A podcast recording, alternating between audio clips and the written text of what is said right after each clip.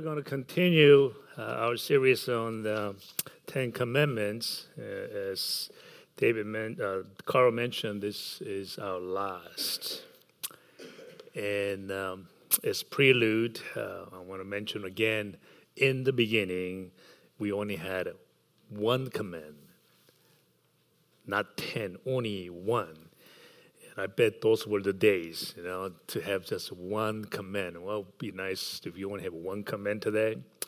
Um, but you know, as you all know, we really messed that one up pretty bad. And resulting in what? The sin and labor and the death. I think it's uh, kind of a warning uh, from God that when you do miss even one, there's a, there are consequences. Maybe God is saying, maybe I wasn't very clear when I gave you only one, so I'm now going to give you 10. So during the time of Moses, God gave us 10 commandments.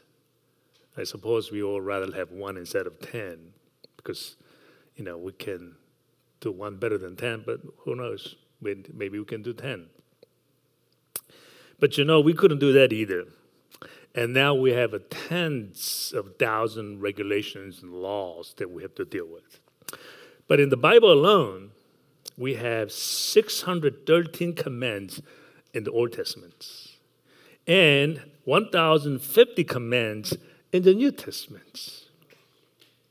Technically, of all 1,663 commands, they all fall under one of the categories in the Ten Commandments.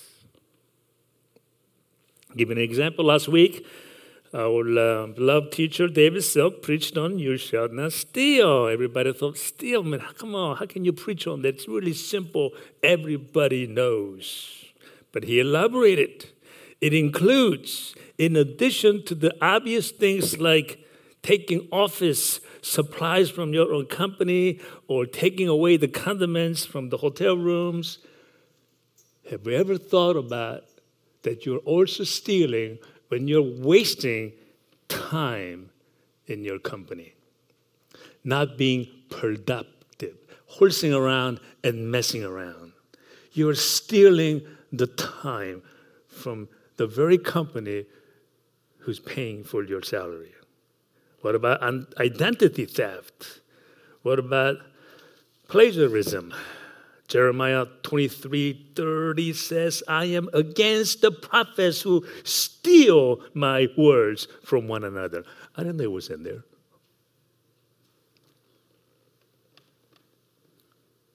How about this one? As Christians, if we disobey God's command, that's stealing from the character of God. Wow. Never thought about it that way, but it is so true. With this pace, you can get to see that there are at least hundreds of commands concerning God's character. So you get the idea. So let's continue to review the Ten Commandments. First, you shall have no other gods before me.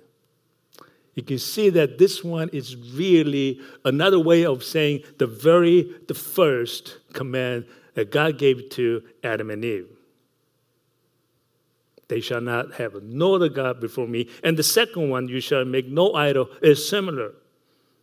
Third one is you shall not take the name of the Lord your God in vain, four keep the Sabbath day holy. I'm going to get into a little bit more detail a little later on. Honor your father and your mother. Well, today is a perfect day to kind of demonstrate and show that. It's your Mother's Day. You shall not murder. You know, it's I was kind of reflecting on that. You know, I don't nobody here really murders people, so it doesn't really imply to us. It looks like it implies to us on a daily basis. I am beginning to realize that if you are getting angry all the time and you're hurting others, you are in fact murdering their souls and perhaps killing their faith in God. That's murdering. Number seven, you shall not commit adultery. When you are disobeying God, you're committing adultery against God. You shall not steal. We talked about that. And today we will be talking about 9 and 10. You shall not bear false witness against your neighbor. And number 10, you shall not covet. Let's start with false witnessing. Now, this is really, really bad. False witnessing is really bad. You know how bad this is? God is saying exactly the way I'm saying. This is really bad. And he says in Proverbs 6, uh, 16 through 19, saying there are seven things that I detest the most. You know, our God would actually write that down. He'll give us 10 commandment things that you shouldn't be doing. And then he says, I just want to remind you there are seven things that I hate the most, that detest the most. There are six things the Lord hates, and he emphasized seven things that are detestable to him haughty eyes, lying tongues, hands that shed innocent blood, heart that devises wicked scheme, feet that are quick to rush into evil. In the case you don't know the things that the six or seven things that God uh, hates the most, always think about your body parts. Eyes, tongue, hands, heart, and feet. They're the one who gets all these troubles and God hates the most. And then here it is, verse 19 a false witness who pours out lies and a man who stirs up dissension among brothers. This is really bad. This is something God does not like. The news that we watch today on TV, it's so sad. It's all about false witnessing. It's all about he says, he said. It's so much about just trashing one another, all kinds of false witnessing. It's just so sad. And we're expecting our children to watch all this. They're growing up seeing perhaps false witnessing is acceptable. It is not. When you are blatantly accusing someone, even at the hint of rumor, that's false witnessing. Don't be influenced by them thinking that it is normal. Someone's watching, and God is watching. And if you want to find favor in God's eyes, you have to watch out. Can bear witness, false witness. These things include misrepresenting an argument between the two people. How often do we do that? Misrepresenting the argument between the two people. It wasn't really bad situation.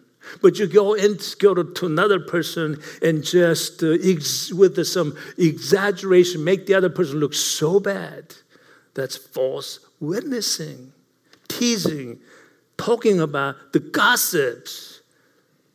These are the things that God detests the most because these things creates dissension among your brothers and sisters intentionally undermining another person's reputation happens all the time. Oh, this one. How about just not doing anything and being silent when you know the guilty party is falsifying against the innocent and you know it, and you keep silent. That's false witnessing.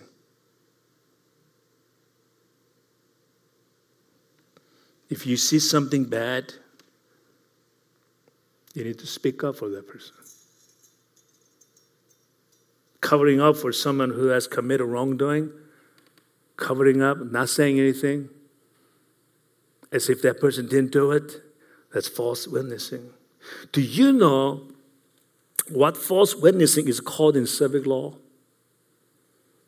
When you intentionally swear a false oath before the court or falsify the truth. This is called perjury in the court system. Do you know the consequences of that misconduct, the perjury? For federal law, that's up to five years in prison and in fines. Up to five years in prison. It's a serious matter. But just because we're not at oath, we do this all the time. Whatever false witnessing you're doing, even though it's between friends, if that's spoken at the court and now later you're proven wrong, that could be up to five years in prison in a federal court. In other words, it's a serious matter. And that's one of the reasons why God says, I detest the most when people are false witnessing and creating dissension among people. This is one of the most evil thing in the church. A lot of people, as pastor, I know, why don't you come to our church? Well, I heard these things from my brothers and sisters. It's a false. It happens to our church all the time, even our churches. It's a serious, serious matter. It could hurt someone, leaving a permanent scar in their hearts. And God takes it very, very seriously. And that is why it's in Ten Commandments. If court says it's up to five years in prison, what about God? What is God saying? Well, I already gave you the answer. It's one of the seven things that God hates the most. The one he hates most. Our God, God of the Creator, hates the most. And when you bear false witness, you create division, you create dissension, you create separation. When you bear false witness, you're breaking the harmony in relationship, you create discord, and you steal from God's character. You murder the victims of their soul, killing their faith in God, in God and humanity. So let's go to this, the last one, the tenth of the Ten Commandment. You shall not covet. Specifically in the Bible says, You shall not covet your neighbor's house. You shall not covet your neighbor's wife or his male or female servant, his ox or donkeys, or anything. It says anything that belongs to your neighbor. You say, Well, I don't kind of do that, you can say. Well, let's look if you're really not doing it. And wondering why we're not always finding this favor that I want from God. Coveting means in Hebrew to lust after or to long for with great, great desire. Desire for what? Say you never had an inkling for brand name products like Gucci handbags and things like that, or Cole Haan shoes like the ones that I'm wearing right now. Just because you saw your neighbor has something, all of a sudden, that you want that. You want to use that slide card and just uh, uh a credit card and slide that, and you know what you're really doing. The motivation behind that is coveting. You want, you never had a desire for it. All of a sudden, you saw your neighbor's house. They got this, they got that, and you want that. That's coveting. A couple, two, three weeks ago, when I came back from uh, Korea and China trip, and told you all about the trip. So went to uh, this, uh, you know, places in uh, Zhangjiajie, the, the mountain, the beautiful, gorgeous place, visiting there for three days. And uh, I, we had to come down on late Friday uh, night. And Saturday is to rest, and Sunday uh, I had to go and give message for pretty much all day long. So I was wanted to prepare for that. So there are a couple uh, people uh, that we came together, a couple and a, another person, and um, I asked them what they're going to do because I told them I need to rest and stay behind said, Well, we're going to go to this place and uh, buy some brand name products. And uh, I said, Well, what is that? He says, Well, it's, it's a huge place. You go there, you can get any brand name products you want, like from Gucci to Michael Kors. That's the only thing that I know. That's pretty, well, okay, Cole Haans, right? Things like that. And the thing is, it's exactly the same. Well, so what about the quality? Oh, no, quality is just as good. Well, they're fake. No, no, no, they're not fake. They use the same material to make this. Because if the rumor goes that the stuff that they buy from this place does not last too long, they'll run out of business because they've been doing this for years and years and years, and everybody kind of knows it. So the product is good. They last long time, but they used same brand name. They copy the brand name, even though it was not made by the original brand companies. To us Americans, that's called black market. It's illegal. Well, I don't know what it is. Is a certain culture? Maybe that's not that severely as we think that it's okay. Then I begin to realize that maybe in a certain cultures, maybe copying is okay. I don't know. But the Christians is so clear. I think I read it to you. You can't copy in Jeremiah. What does it say? What did it say? Jeremiah, you cannot copy. God detests anything that you copy. I am against prophets who steal my word from one another. Perhaps our country, our culture is based on biblical uh, uh, understanding, so therefore we know it's a black market, we know it's illegal. Maybe that's, that's parts of the country. So I kind of mentioned, well, that's kind of illegal. That's not right. That's illegal, and they had a like blank face, and uh, they moved and they went to buy some stuff, and I stayed behind. I did not have this particular verse to read to them at that time, but they went. They bought some bags and I examined it. Actually, they look pretty good. But they use the same name, even though it's not made by them. What is really going on there? There is tremendous demand for this copied product. Why are there so much demand for this? They want the goods others have but cannot have. They are coveting. It means to desire wrongfully. It means to desire another neighbor's property, the brand name. They covet, they desire to possess something that the neighbors have but cannot have. Desire to copy your neighbor's product comes from coveting. Yes, right here, God says not to copy. Remember, I am against the prophets who steal my words from one another. When you do those things, God is not pleased. Another example is that me about before I started my own company. In other words, when you desire to get a contract, when you're starting a company or you're trying to uh, do something or you desire, uh, you need a new product, you need a new contract to work on. If you want that so bad, is that coveting? No, it's not.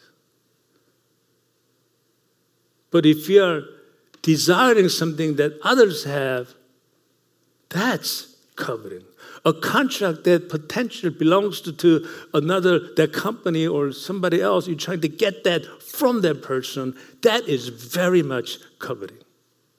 Which happens in the business all the time unfortunately. My story is this. 23 4 some years ago and you know most of my stories and uh, being in the hospital i decided that i want to start my own company. That's the only way that i can um, uh, honor God, um, to live God's way. And um, I gave resignation uh, to my company, and I was a principal, so they were really, really shocked. You wouldn't just simply employ you as the owner of the firm. You give resignation to uh, start your own company, and um, you know. So they were a little shocked, but regardless, I made the resignation. three days prior to my last day at the place, I got a call from one of my con- uh, clients. Hey, Tim, I have an urgent need for your service. It's not a big design work, it's a consulting. And I need you to write up a proposal so you can get to work. It was three days before my departure. As I listened to what he needs, the contract amount would have been somewhere around $80,000, something that I can do by myself without support group, without engineer, without architect. It would have been a perfect project for me to start to work on my first day at uh, my new company, which will be the following Monday. There was so much temptation in my heart in that split second. I wanted to tell him, hey, can I talk to you next week? Which is legitimate. Hey, can you call me next week? I'm kind of busy right now.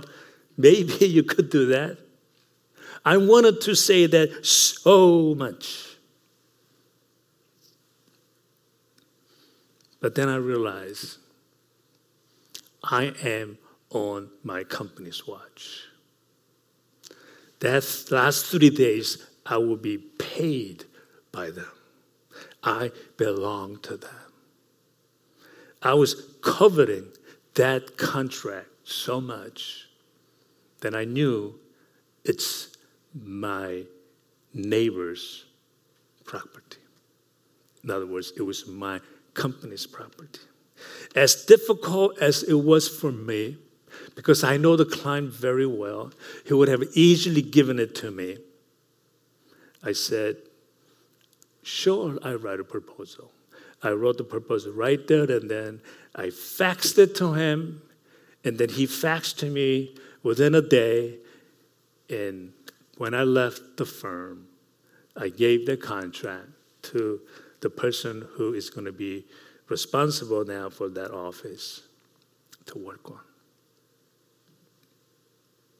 I am very proud I did that because I know one thing. People asking me, how did you grow your firm from that to what it is today? I usually recite this kind of stories. Do not covet that which does not belong to you, trying to bring to your company. God will not be pleased. You're not be able to receive the favor that you're looking for. Interesting enough, when I started the firm, I didn't know what I was going to work on. I had absolutely nothing. In fact, I think I told you before for when I sent the letters out that, that Monday that I'm starting your company and this particular client calls me, why didn't you tell me to wait? I want to work with you, not the guys on the other company. Well, I told him, why did you not, you know, uh, why didn't you, why did you have to call me that particular week? You would have called me a week after.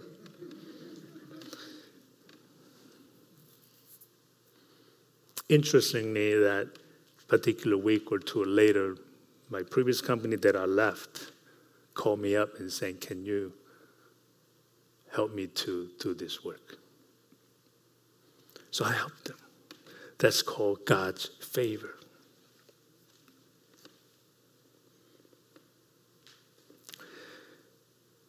In kind of summary of Ten Commandments that we've been talking about,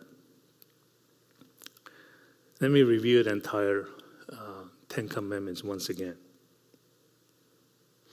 You know that very one command that Adam and Eve were given you shall not eat the fruit from the tree.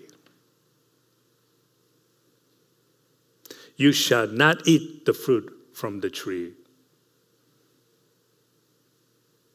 People just assume that the fruit must have been uh, look so delicious, So it was like an irresistible. Hey, can I have a next slide, please? To, to do that. But the fact is, the Bible is not very clear as to what type of fruit that was. Historians are saying that, in fact, it could have been grape, pomegranate, fig, pear, apple. We don't know. Nobody really knows. But that's not important. What is important is this why did they want to eat that fruit when they were forbidden to eat it? Why did they want to eat it? Because it looked delicious? Nowhere in the Bible talks about that. You guessed it. They were coveting. They wanted something that God had and they didn't have. Adam and Eve wanted something that God had. They were coveting neighbors' property. Bible says, do not covet anything that belongs to your neighbor.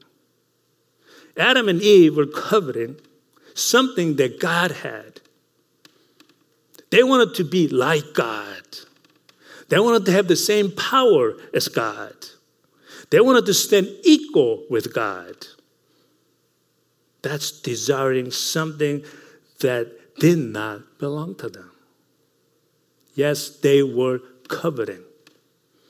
By disobeying one and only command, they disobeyed the very commands. I mean, very not only very every command in the Ten Commandments. Let's go through this. By eating the fruit, they disobeyed Ten Commandment number one. Thou shalt not have no other God. See, they try to be God. They try to be equal with God. By eating the fruit, they disobeyed Ten Commandment number two. Thou shalt not make no idols. The snake, the serpent, wanted to make another God. And Adam and Eve fall for that. By eating the fruit, they disobeyed the Ten Commandment number three. They shall not take the name of the Lord your God in vain.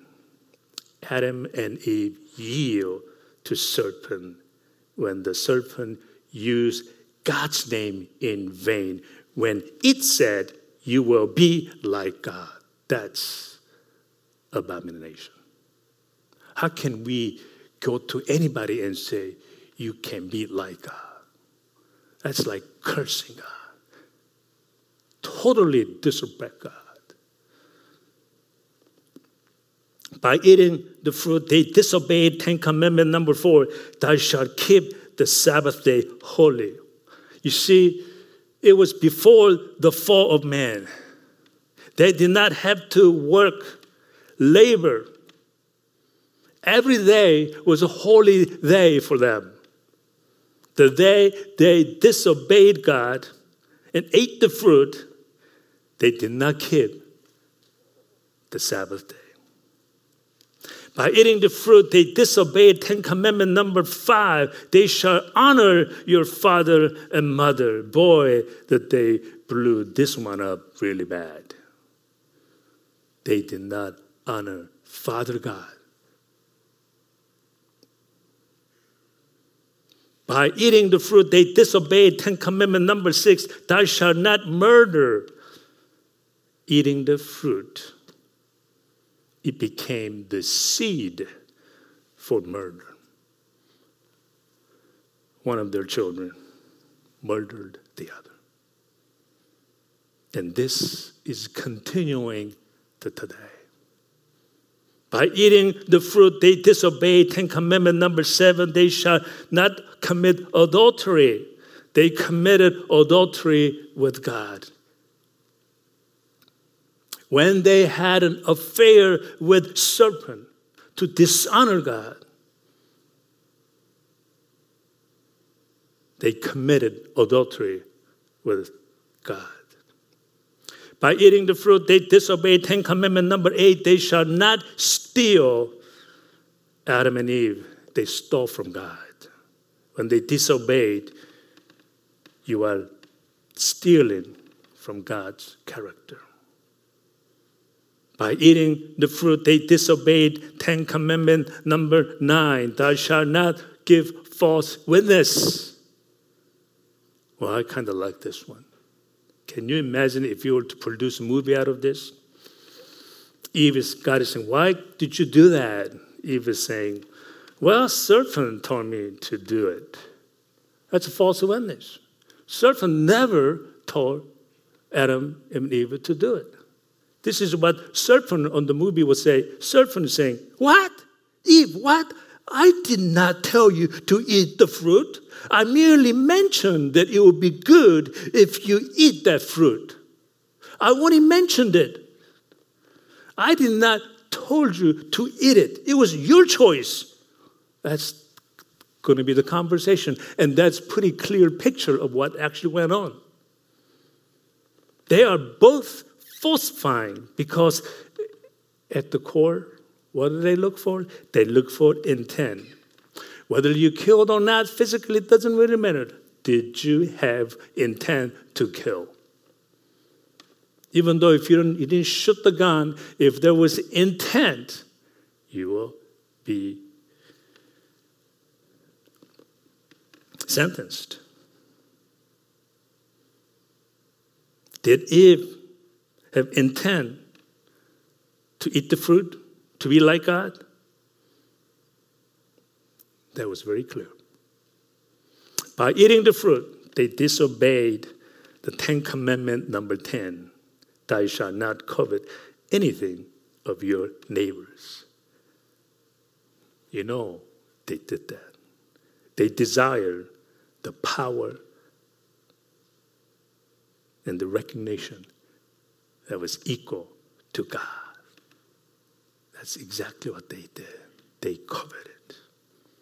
See, when you eat that fruit, you are disobeying all attributes of the Ten Commandments. Are we still eating that fruit?